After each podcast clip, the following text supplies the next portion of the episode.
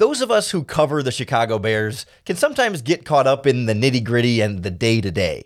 So today, I want to get the perspective of someone who did his homework on the Chicago Bears, but might not have the same sort of biases or preconceived notions than those of us who are around the team all the time.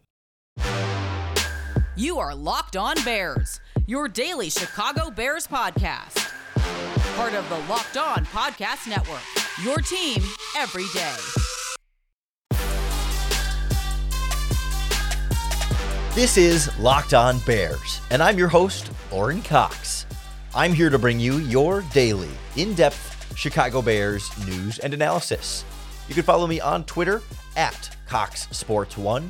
You can follow the podcast on Twitter at Locked On Bears. You can like Locked On Bears on Facebook, join the Locked On Bears Facebook group for even more Bears talk, and make sure you hit that subscribe button on the Locked On Bears YouTube channel to keep up with all of our video podcasts as well.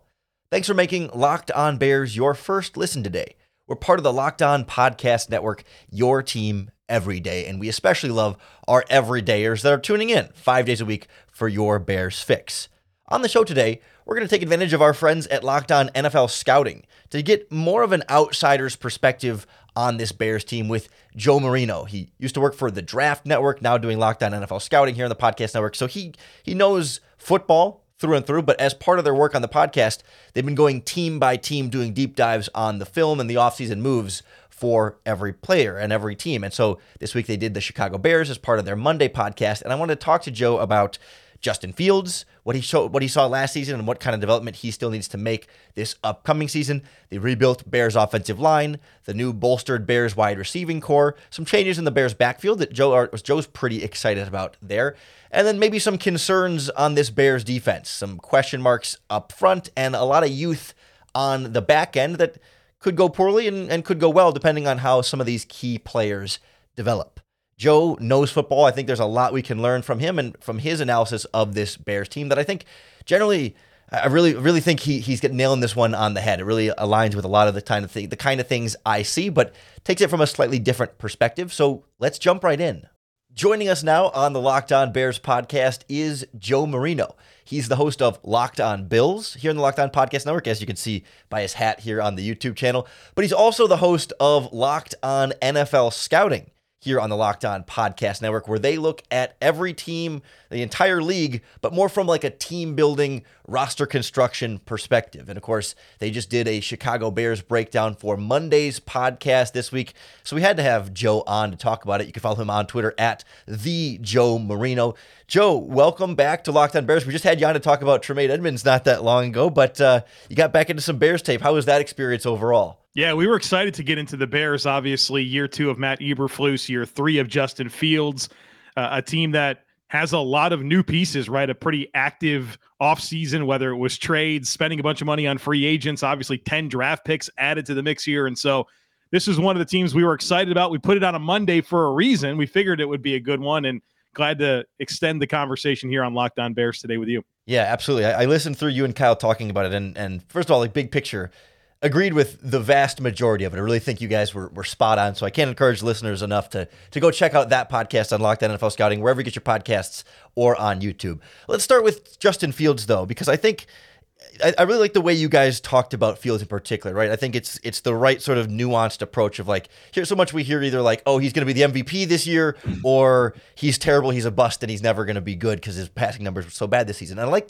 I like the way you guys talk about like the, the need for develop with him, where it's like it's not about the ability to like read a defense per se, but you also need to speed up. So I guess uh, the, the way I want to frame this to you is like, would you describe it as like he needs to speed up his process? But not his processing? Like, like how do you sort of mm-hmm. how do you sort of d- d- differentiate where Justin Fields needs to grow? Well, Lorin, I know we're going to get into a lot of this, um, but I feel like the starting point of the Justin Fields conversation coming into this year and coming out of last year is how can the Bears be better around Justin Fields, right? And so I think mission accomplished there in so many ways with what they've done with the offensive line, running back room. I mean, they've they've upgraded every position: receiver, tight end, running back, O line. It's all better. So that's great. We like that. And I like Luke Getsy, right? So there's there's a nice foundation to work from with the improved infrastructure and a coach that I really like in Luke Getsy. Then you kind of get to Justin Fields and you're like, okay, well, how can he take a step? What do we like? How can he take the step forward that everybody wants him to in year three? And I think I do cling to a lot of the dynamic stuff that we love the ability to run, the ability to improvise and create off script, the ability to hit some really, really impressive throws down the field, right? There's a big play component to Justin Fields that I absolutely love and, and everybody should love. And so you're now kind of wondering, okay, well, what's next? And it, I think it is just being able to speed up his process. And, and one thing that Kyle really went into on our podcast was the cadence, particularly with some of the quick stuff. And again, I like the talent around him now to execute some of the quick stuff, but there was probably some issues that we identified with just the rhythm with his drops and the footwork and being able to be synced up with the route concepts and putting himself in good positions from a footwork perspective to get the ball out of his hands and get his hand out of his hands on time and accurately to his his weapons, particularly when working kind of the quick stuff. And it's not that he doesn't know where to go with the football. It doesn't. It's not that he doesn't make good decisions. It's just a picking up the pace with the cadence and the rhythm of what he's trying to do. And as that happens, as he becomes more aligned with the protection scheme, more aligned with the routes and their landmarks, he's going to be in better positions to get the ball out on rhythm accurately and into the hands of you know a, a supporting cast that we feel a lot better about right now than we did last year. Yeah, it feels like it should be easier to be on better timing with receivers when you when you've got better receivers now that you can trust to be at their landmarks on time when you need them to. Guys like, you know, DJ Moore coming over from the Carolina Panthers. I know you were a big fan of him in Carolina. And and I feel like we we in Chicago don't necessarily like we, we've never had really good wide receivers. I mean Brandon Marshall for a little while there, but like we haven't had a number one wide receiver in a while come in and be like the guy there. And I, I, don't know that we can comprehend the type of impact fully that that can have on a quarterback. And I'm curious, too, with your perspective with uh, Stefon Diggs coming to the Bills for Josh Allen a few years yep. ago, like just how monumental can something like this be when it pushes all the other receivers down one on the depth chart and just gives you something that's that much more reliable that your quarterback knows he's always going to be there when I expect him to be there, where I expect him to be. Yeah, I think it's huge. You want to have a weapon in your passing game that you can really funnel the passing game through. And that hasn't existed yet for Justin Fields with the Chicago Bears. It now does in the form of DJ Moore. And I'm a big DJ Moore fan going all the way back to his time at Maryland. And I live in Charlotte. And so I've had a great opportunity to really appreciate the player that he is. Um, and I go to Panthers camp all the time and, and well, well acquainted with the type of teammate he is, the type of practice habits he has, and then of course the you know what he's shown on the field. But my favorite thing about DJ Moore is just how no matter what the circumstances have been, whether it's Maryland, whether it's Carolina, the guy has been able to produce, and the and he's really yet to have top tier quarterback player. Even I mean, even above average quarterback player, average quarterback play. I mean, at Maryland, they're down to like they were down to like their third quarterback within the first few games of the season as last year. There, he was the only Big Ten receiver that season to get a thousand yards. It was him at Maryland. And then he goes to Carolina, and we know what the revolving door has been there over the last few years at at quarterback, but he still finds ways to produce. He's one of the most productive young receivers in the history of the NFL, right? What he's been able to do to this point. And so I love that. I love that about him. And he's a do everything player. There's not limitations here. He's a guy that can uncover quick. He can get vertical. He's got ball skills. He can win in contested situations. He's really good with the ball in his hands. And so that component plus the age here I mean, there's just a lot to love about his insertion into this lineup. And there were just times where I, I was watching the offense in our study for our conversation on Monday, and I'm like, yep, DJ Moore is a better option for that play. And now they have him. And like you said there, there's a domino effect here where now everybody kind of just takes a step down, you know, Mooney. And, and I think he's a very good complementary receiver to, to DJ Moore. I love Emmanuel Mooney. Darnell. And then even Chase, uh, I, Emmanuel Mooney, Darnell Mooney. I'm sorry about that. Yes. Cole Kmet, even same things. These guys are going to benefit from DJ Moore being in there. I think there'll be a lot more efficiency across the board for Justin Fields in this passing game.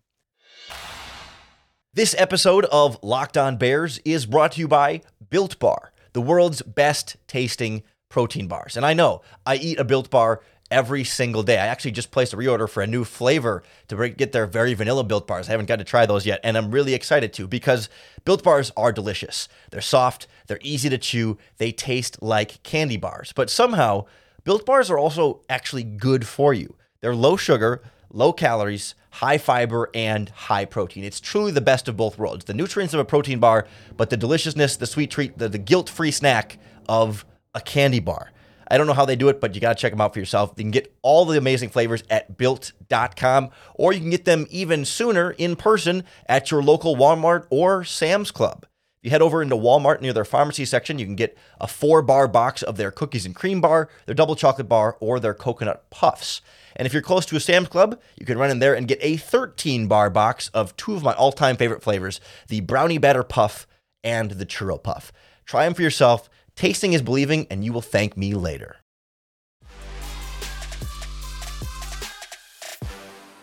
We're talking with Joe Marino here from Locked On NFL Scouting and Locked On Bills here on the Locked On Podcast Network. And as we talk about this this Justin Fields supporting cast, obviously a, a, an investment in the offensive line this offseason with Darnell Wright in the first round and Nate Davis in free agency. You guys, I really like the way you described it on the podcast that the Bears have some people movers on yeah. the offensive line. They're, they're going to be able to run block pretty well maybe still some questions about pass protection just in terms of guys needing to develop there. But like, how would you co- sort of compare as you guys have done these individual team deep dives? I know you're not through the entire league yet, but like comparatively, this offensive line to, to other teams in the league, does it feel you know more middle of the pack? Or I guess especially when you're talking about like being stronger in the running game and, and weaker in the pass protection. I guess what level of confidence do you think we should have in this group? Well, we're through eight teams, so we got a lot of ground sure. to cover still. But I will say this: I mean we, we've looked at a lot of offensive lines and we're generally familiar with all of them, right? This yeah. is just kind of a really just take the time to really get, you know, uh, familiar with with each team. What's unique about the Bears is that there's not a position outside of Darnell Wright, who's a top 10 pick as a rookie, where we don't have them graded as at least an adequate starter. And that's part of what we're doing is we're categorizing every player on every roster as either a roster cornerstone, quality starter, rookie, adequate starter, replacement level, quality depth, so on and so forth. There's different tiers for every player. And in Braxton Jones, Cody Whitehair, and Nate Davis, we have them as adequate starters, right? That's a nice baseline to know that you have that. For Teven Jenkins, we put him in the bucket of quality starter. Like we've seen enough from Teven Jenkins to believe that this can be an impact starting guard. And then even Braxton Jones, as a rookie, we went ahead and labeled him an adequate starter. That's that's pretty rare. Usually, we want a little bit more of a sample size to uh, put a, a one year player. You know, that's all we have into that type of bucket. But I think we're really comfortable with with what he's shown. And so now you just your wild card's your top ten pick that we know is going to be able to come in and be an impact run blocker. Obviously, some of the pass pro stuff you have some questions there, but watch him against Will Anderson if you want to feel good about uh, his pass pro upside. And if he can get his hands on you, you know he's he's really i mean his clamps are really really firm and he nobody's going through his cylinder right? You got to test his edges and you got to win with speed against darnell. Uh, but i think that they have a really good group here and for a lot of these other units you know they got guys that are starting that we label as quality depth. They have guys that are starting that we have incomplete evaluations replacement level starters. We don't feel that way about the bears and then i think the other side of that that's important for us to mention is that now you have good depth players in Lucas Patrick. You have good depth player and Larry Borom, who's been able to hold his head above water despite you know not a whole lot of fans coming out of college. And you know he's had his opportunities, and I think he's been reasonable. Um, and so there's a couple of nice depth pieces here. We'll see with Alex Leatherwood, um, right? We'll see, but there's a lot more to this offensive line that we like right now than we certainly did last year. And I think they run blocked pretty well last year. I think collectively you want to see the growth in the pass blocking department. I know you're also a big fan of what the Bears have going on in the backfield, and I, I you were teasing sort of a oh, oh, I don't know if it's I don't even know if it's a hot take when you add when you add the the rookie draft pick in there, but that you lose David Montgomery, you add D'Onta Form, or D'Onta Foreman and, and Roschon Johnson, and it's, it's an improved Bears yep. backfield. Uh, another former Carolina Panther that I know you've seen a little bit of, but of course Foreman was in was in Houston and stuff before that. I guess what, what gets you excited about that group in particular and, and Foreman at the top? Well, I'm a big fan of D'Onta Foreman. Loved him coming out of Texas, and then he had that Achilles injury, which is typically the kiss of death for running backs. But D'Onta Foreman said, I don't care about it, right? I'm going to be the exception here. And the dude comes in two years ago and replaces Derrick Henry. Lorin, that rushing offense was every bit as good with D'Onta Foreman as the lead back than as it was with Der- Derrick Henry. And then he goes to Carolina. They, you know, trade away Christian McCaffrey.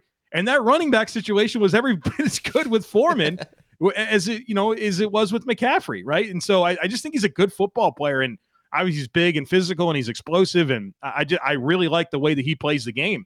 And I don't, I mean, I'm not sure there's a drop off from him to David Montgomery. I think he might even be a, a more dynamic version of a of a David Montgomery player. And I thought there was just times where Montgomery was C3 get 3. You know, it just there wasn't there wasn't a whole lot that really moved the needle for me. I thought he was very average. And so you have him now to go with Khalil Herbert, who I, I, I mean, Bears fans know who he is, right? He's exciting as a complimentary player. Roschon Johnson is a nice mid round draft pick. And then even Travis Homer, who has some athleticism, can pass block, can catch it a little bit, will be an impact special teamer. I think that this running back situation is objectively better right now than it was coming out of 2022. Yeah, and after uh, David Montgomery had some quotes just the other day too, saying like, yeah, he was getting tired of losing in Chicago, and he's not endearing himself to the fan base anymore. So I don't think there's going to be too many hard feelings in that transition. But Joe, there might be a little bit, I don't know if hard feelings are the right word, but the, the, downside here with the Bears, it's sort of the elephant in the room when we talk about this Chicago Bears roster and move over to the defensive side of the ball. This defensive line is bad. I mean, there's no there's no getting around it. And I, I was going to ask, like, I know you've only done eight teams. So I was going to ask, like, is this the worst defensive line in the NFL right now? I know you're generally, uh, uh, uh, you know, up on every team's defensive line, and we'll see exactly what the rest of the offseason look like. Still time to add more there, but like, is is this as bad as it gets? The Cardinals might have something to say about that. Yeah. But um, yeah, no, this is a concern. Like jokes aside, it's it's not good enough. This is a situation where I see a lot of depth players I don't see I don't see a whole lot in the way of starting caliber players that would be preferred starters, right? Maybe Andrew Billings is probably your best option there, who um, over the last couple years has been a reasonable A gap defender. But I mean, Justin Jones, Demarcus Walker, Rasheem Green, these guys don't move the needle for me. You know, Trevis Gipson, I thought two years ago was a decent reserve player. And then, you know, he was asked to do more last year, really didn't take a step. You know, Dom Robinson, uh, interesting toolsy draft pick from last year. But uh, you're really you're really to me in trouble with this D line. You know, hopefully Dexter, you know, Gervon Dexter and, and Zacch Pickens as you know day two picks with some athletic upside can can realize their ceiling and potential very quickly. But yeah, this is a concern for me with this with this roster. I, I am sure it is for just about anybody that that's familiar with these players. It's it just feels very very underwhelming.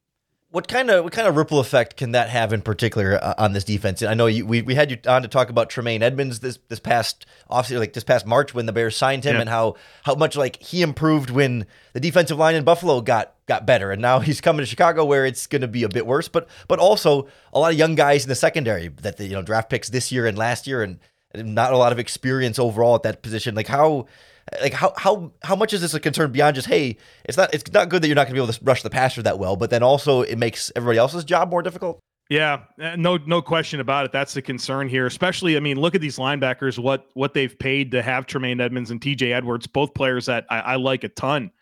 I mean, I came on a couple, I guess it was a couple months ago and talked about Tremaine Edmunds and raved about him, and I meant every word that I said. But there's one thing that Tremaine's not necessarily a strength of his game, and that's being a take on downhill player. And you, you kind of expect that for like his size, 6'5, 250 pounds. Like you think he'd be a good physical downhill player, but he's he's really never been able to be consistent with stacking and shedding and block deconstruction. He's a guy that, you know, is really going to be at his best when he can run free. And that's true for just about any linebacker, right? That's not like a unique thing to Tremaine Edmunds but I wouldn't say that block de- deconstruction is a strength of his game. And so I think you kind of spoil what you have there. And especially TJ Edwards. I mean, the the transition from playing behind the Philly defensive line to this is is very very significant, yeah. and he's not a guy that has you know plus athleticism. So I, I think that you you kind of spoil your investments at linebacker, and then you know you got some some exciting youth in the secondary, but I mean these guys are gonna have to cover for a while, right? They're I mean you you want your rush and your your coverage to be married up, right? And and I I am nervous that there's not enough pass rush potential here uh, to take take heat off of a, a, young defensive backfield that has a lot of talent. But you know they're going to be stressed with uh, the amount of time that they're going to have to cover. Let's talk about that young defensive backfield a little bit. You know, last season. Kyler Gordon and, Jaquan Brisker stepped into to big starting roles pretty much right away, and I, I don't know. It felt to me like the two of them were on a fairly I don't want to say opposite, but very, a little different tracks as far as how well they played and how I guess optimistic I am. I, I want to start with Kyler Gordon though. Like it's tough for a rookie cornerback to be thrown in the NFL and, and playing against you know big time wide receivers and to, to thrive in that spot, especially as as you mentioned, like even the defensive line last year was not that great. It's not like it got much worse this offseason. It just didn't get much better. So I, I don't know how, how much do you look back at Kyler Gordon last year and say legitimate concerns about how well he's translating to the NFL and how much of that is like, well, he was in a kind of a tough spot and it was a difficult ask of him anyway to play slot and on the outside. Yeah, I, I think you kind of hit on some of my key points already. First Sorry. of all, playing no, he played both, right? Because I, I Yeah. was in depth with the Bears all year last year. They were part of my pro scouting responsibilities. And I was interested in that Kyler Gordon evolution where, you know, that's a lot. Those are different positions, right? It's not, it, I think we, we are the Madden society of just kind of plugging in guys playing in the slot and playing outside there. It's a, it's a different position altogether, right? I mean, you have run fit responsibilities in the nickel, you know, you, you're, you have different coverage alignments and, and spacing on the outside. It, it's, that's a hard ask. And if I'm not mistaken, with Kyler coming out of Washington, I mean, he wasn't necessarily like a super experienced player, right? So there was, there's, I mean, that was a big ask for him, and I think it's good that he was able to show some high level moments. I, I'm certainly clinging to that, and I think that kind of failing forward is helpful, right? So I think he'll be better for his experiences that he had last year, and I thought that there was some good stabilization at times. Um, and so I think a more defined role for him this year with a season under his belt uh, will position him to be, you know, to be a guy that takes a step in in 2023. And on the reverse of that, uh, you you raved a bit about Jaquan Brisker in in your podcast there with with Kyle on Monday. Uh, what did you see about him that was so encouraging, and where do you sort of see then the the trajectory from here? One of my favorite things about Jaquan Brisker, and I guess this is kind of a blanket statement for for for young players in general, is you know I, I think about the player I watched at Penn State and why I really liked him as a prospect, and then oh cool, I saw the same stuff with with him in the NFL, right? You want to see translatability of of what the, a player brings to the table, and so whether it was being physical and playing downhill and, and being able to tackle, or some of those you know high level moments of, of playing the ball and you know being disruptive at the catch point, you saw that from Brisker, and I thought you know his play really, I thought we saw the best Eddie Jackson that we've seen in three years last season, and I thought that went hand in hand, and so I, I'm excited about how that pair can can grow together. And um, you know, I thought you know he was a more consistent, consistently impactful player throughout the season last year than what we saw from Kyler Gordon. So I guess sort of big picture. I, I know you guys weren't doing these podcasts as a way of like you know ra- ranking how all the teams are going to pan out or anything like that, but. I- I don't know. Where do you sort of see where expectations should be uh, on a Bears team like this, where it's like, yeah, a lot of stuff is better around fields in the offense, but you know, a lot of youth and a lot of question marks on defense. I, I guess where does that sort of leave how, how we should expect this team to perform this season? Well, I mean, we you're right in that we haven't done this necessarily for that purpose, but we're getting there, right? So once we get the entire league evaluated, we're gonna have so much content that we can branch off with that, where we get into some win loss predictions, and we uh, we even take the time to now that we've categorized every player, that means we've categorized every position group, and we can really look at how those stack up and Ooh. do some really fun comparative stuff uh, with you know with with the rosters entering the season, so we can have the right expectations and mindset for these teams, and so. Um, I think that the the the good news here is that I think this team is better. I think their talent is better objectively. Uh, you like that there's young players uh, that are you know rookies, but also guys that are entering their second and third season that that are appealing. You know, it's hard to it's hard to sit here and say, do I think the Bears are a playoff team? I think they can be, right? It's, it's I mean, it's, it's that impossible. I was talking with a Packers fan. Literally, I had a Packers fan over last night for dinner. We had steaks. And uh, we were, he was, you know, of course, I'm the football guy. We're talking about the Packers, and he's like, "What do you think?" I was like, "Well, I don't know. You're in competition with like Seattle and the Giants and the Vikings to to potentially be the seventh or sixth seed. Why can't the Bears be part of, part of the conversation, right? I mean, um, a lot of turnover in the division. The NFC, you know, is is not um, a stacked conference by any means. You know, I I mean, why can't why can't the Bears be last year's Giants or last year's Seahawks, right? I, I think it's I think it's possible. I'm not ruling it out, but i- as I as I get excited about that, I also am reminded by this defensive line, and I, I, I get nervous about being able to win, you know, win up front on defense that to the degree that they're going to need to um, to have that type of success. But I, I think this is at a minimum an, an improved team. I mean, could they could they double their win total? Sure. I mean, could they do a little better than that? Yeah, and I think that's good growth uh, for year two of Matt Eberflus. Excellent. Well, your analysis has been, like I said, spot on from everything that I've seen from the Bears and everything you've seen from the Bears. We've been uh, aligned in a lot of ways on this, and I've really enjoyed hearing you and Kyle talk about it on Monday's Locked On NFL Scouting podcast. You you touched on a little bit there, like some of the things you guys are planning to do with the podcast this offseason, but could you give us a little bit more of a timeline of like, okay, you're going through the teams now, and, and then what, and how the rest of the offseason of Locked On NFL Scouting look for you guys?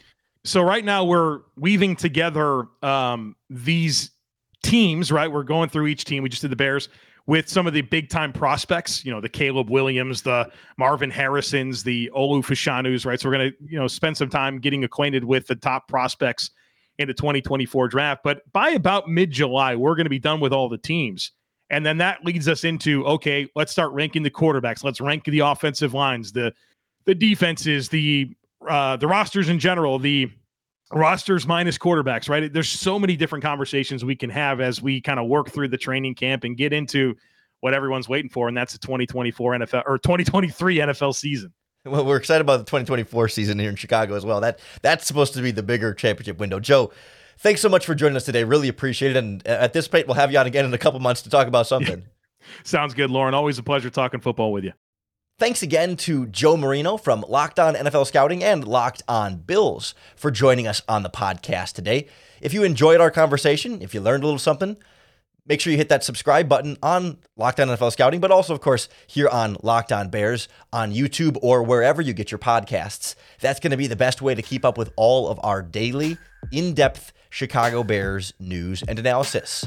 Thanks for making Locked On Bears your first listen today. We're part of the Locked On Podcast Network. That's your team every day. We love our everydayers that really live through to that slogan your team, your Chicago Bears every single day, because then every day, you get your next opportunity to bear down.